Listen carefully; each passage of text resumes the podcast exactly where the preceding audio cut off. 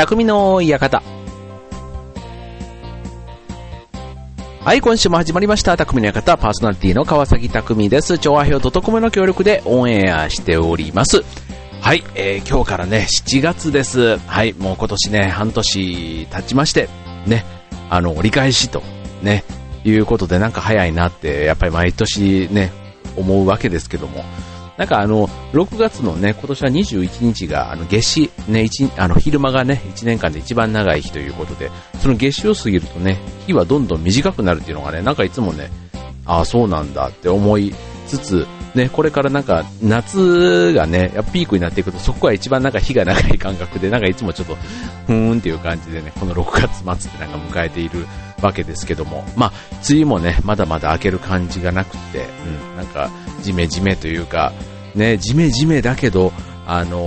意外とね、気温が暑かったり、ね、連日30度を越したりしてる、ね、感じで、まあ、梅雨らしいといえば梅雨らしいということなんで、いかにね、こう快適に過ごすかなんていうので、こう、洗濯をするうちの神さんの的には、こう、晴れの日に、ね、もう、ここぞとばかりに、こう、ね、隙を狙って洗濯やら何やらってやってたりしますけども、はい。まあそんな中でね、僕ね、ブルーマンっていうね、六本木のブルーマンシアターというところでやってるブルーマン、青い顔をした3人組のね、演者が出てきてやる、セリフもないね、まさにパフォーマンスだけでこう、見せる、そういうね、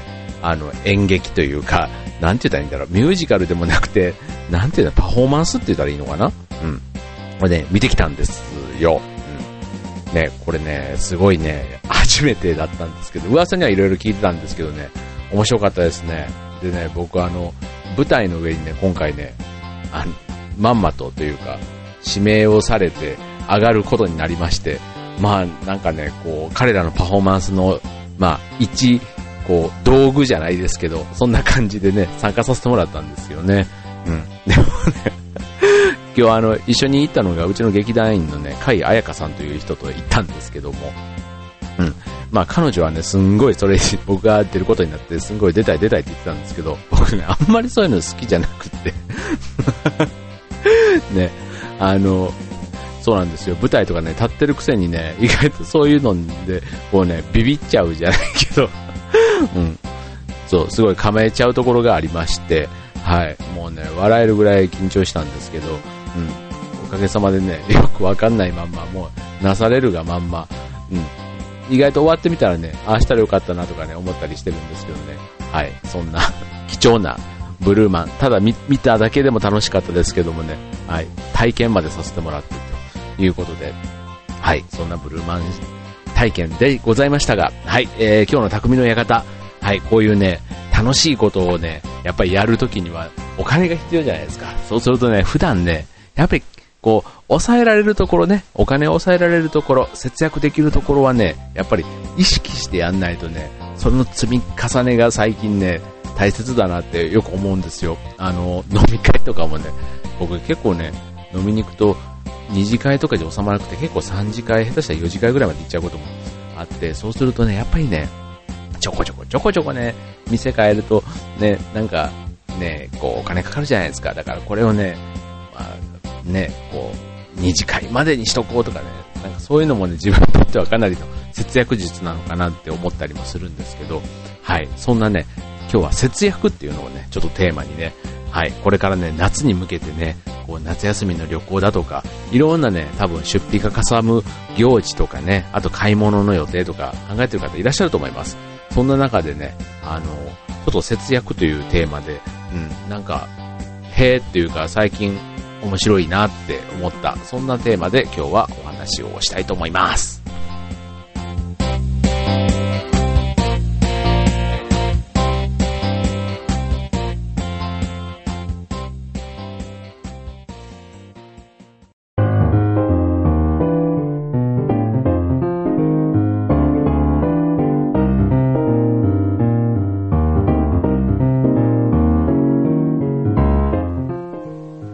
はい、ということで今日の匠の館、はい、節約ということでね、はい、夏休み出費がかさみます。ぜひね、このね、6月7月、ちょっ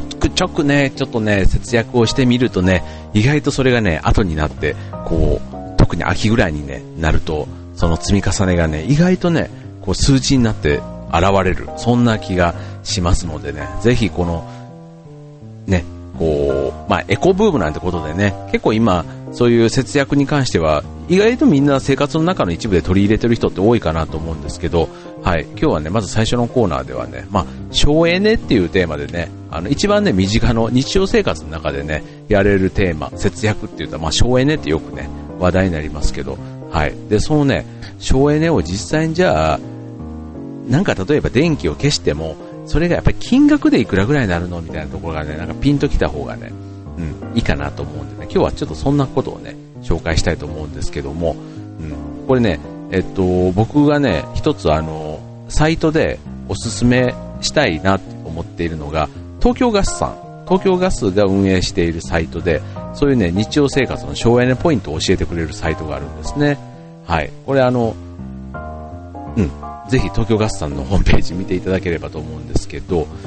例えば煮物料理で落とし蓋をした場合とか、こうあと節水式のトイレに変えた場合とかでね、こうケースごとで年間でいくら節約されるとか、あとはエコっていうことでいうとね、二酸化炭素の削減量の目安をね提示してくれたりしてるんですね。だからねこれをじゃあ実際にその省エネのポイントと効果っていうことでね、いくつかちょっとご紹介しますとですね、さっきのね煮物を作るときに落とし蓋を、ね、使うだけで年間2536円、どんな料理をね普段するかにもよると思うんですけども、ただ煮物をね、和食の定番ということでよく作る方だと、その落とし蓋をすることでね熱効率がすごく上がるとね、火を通すのにねグツグツやるよりは、だから土鍋なんかはねそういう意味では遠赤外線効果、ああいうのもあってすごくその余熱を使うなんていうのはね、最近その料理のなんかこうちょっとしたコツというかね、味を染み込ませるコツなんていうので、土鍋のことなんかも最近よく料理の本だったり、なんか紹介されてますけども、はい、落とし蓋っていうのはね意外とね2536円ということでね、お得ですね。はい。で、続いて、これもね、よくありますね。風呂の残り湯を洗濯に使うって。今の洗濯機ね、グイーンというね、ホースがついてよくね、残り湯も吸ってくれるじゃないですか。で、これね、やっぱりね、普通の水道水をジャバジャバ使うよりはね、残り湯を使うとね、年間で8209円。ということでね、へーって感じですよね。なんか、もうこの洗濯に使うのが前提になっている我が家としてはね、この8209円がなんか得した感じというのがね正直あんまりしないんですけど、ただね次またちょっとお風呂関連で言うとね、例えば省エネタイプのシャワーヘッドを使うとね、水ね僕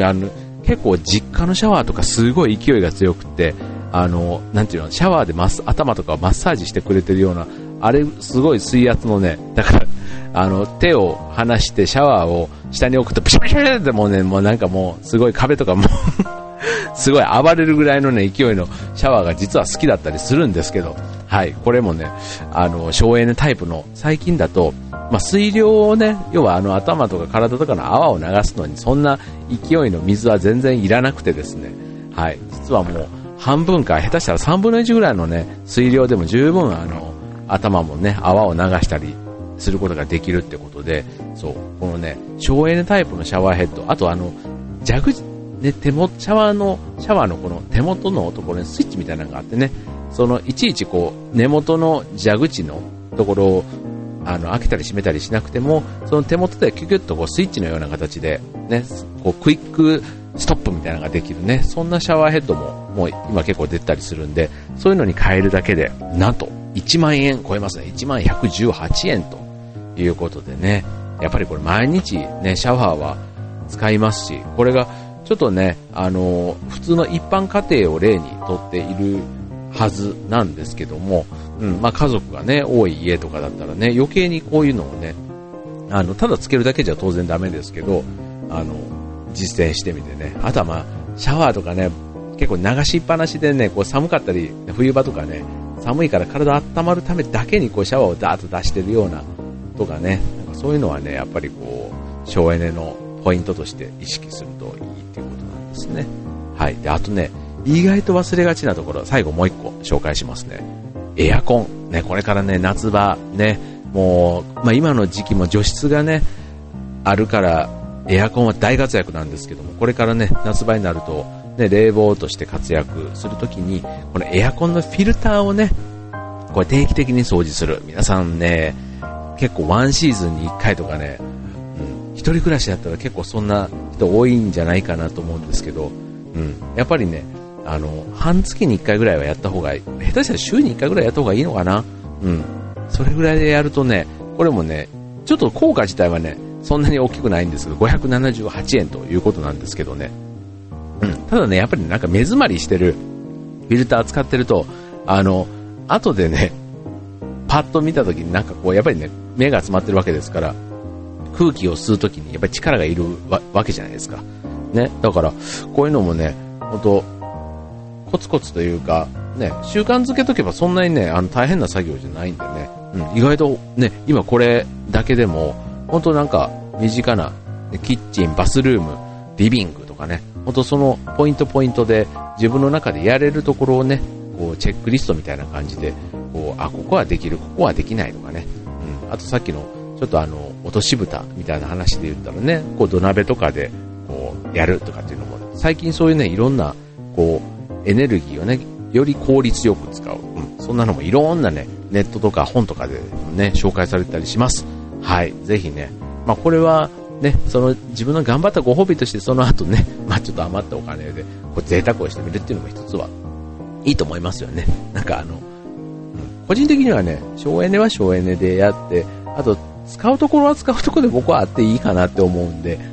なんかそんなね、なんか生活の中でのメリハリをぜひね、使い分けてうまく活用してみてはいかがかと思います。はい。で、続いてね、もう一つね、節約ということで、ちょっとね、大きなお金の節約のことで、家っていうのね、家の買うときの節約、ね、どんなやり方があるか、ちょっとご紹介したいと思います。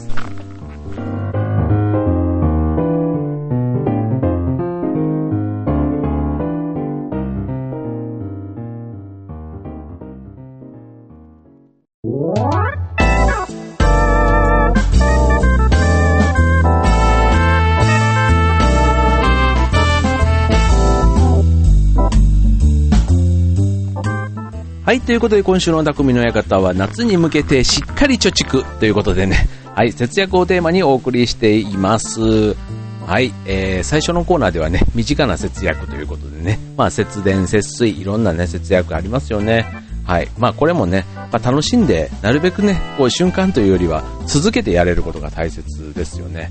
ではもう一つね、これはもうあんまりそんなしょっちゅう買うものではない。家をね、いかにね、こう、安く買うかということでね、最近注目というか流行っているその買い方というのがね、ネットなんですね。ネットで家を買うってね、どうですか？やっぱりね、昭和40年代のね、僕の感覚で言うとね、どうしてもね、こう現物というか、まあ長く使うものとかね、家、車とかね、もう100万以上のものとか買うってなったらね、ついつい慎重にでね、なんかそのネットで現物だ、服とかもね、結構僕ね、ネットとかで買えないんですよとかつってネットでね、ネットラジオやってながらネットのことをこねたら怒られそうですけど、意外と買い物にはね、なんか現物を、だ本とかはね、まだね、Amazon とかでね、買ったりすることもありますけども、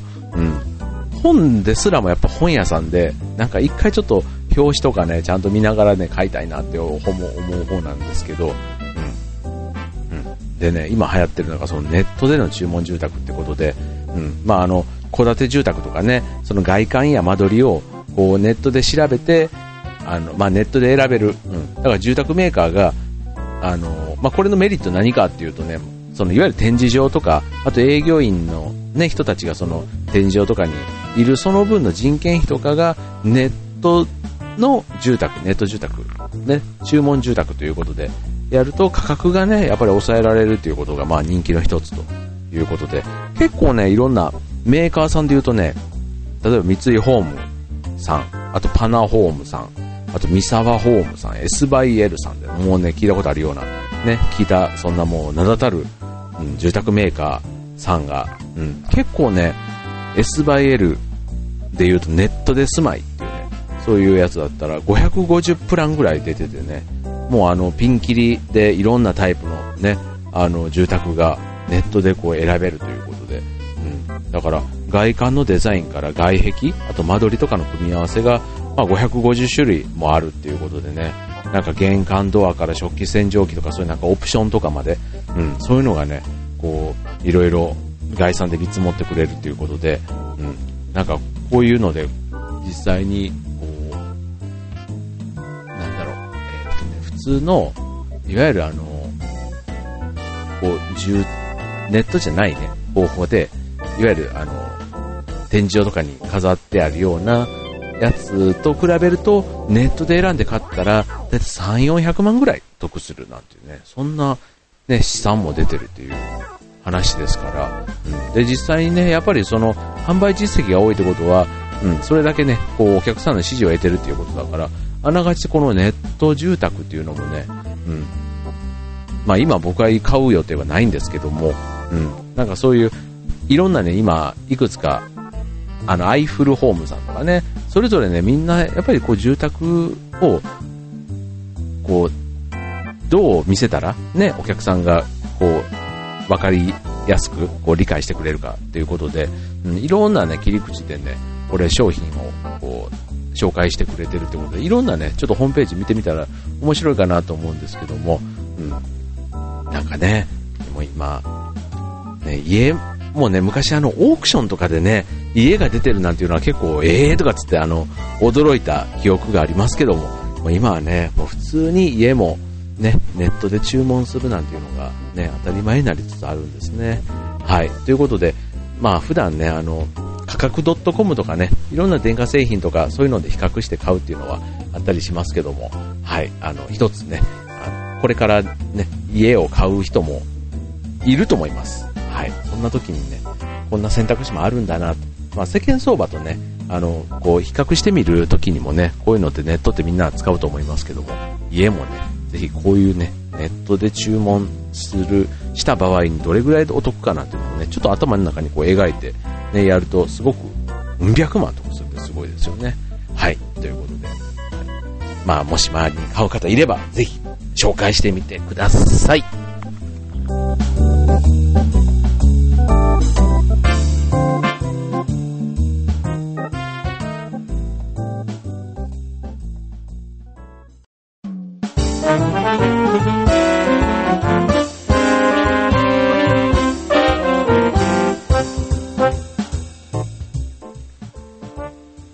ということで、匠の館、今週は節約をテーマにお送りいたしました。ね、夏の消費がかさむ時期、ぜひね、この6月、7月というか7月ね、もう6月終わっちゃいましたけども、はい、抑えられるところは抑えて、はい、しっかりね、夏の消費に備えてもらえればと思います。はい、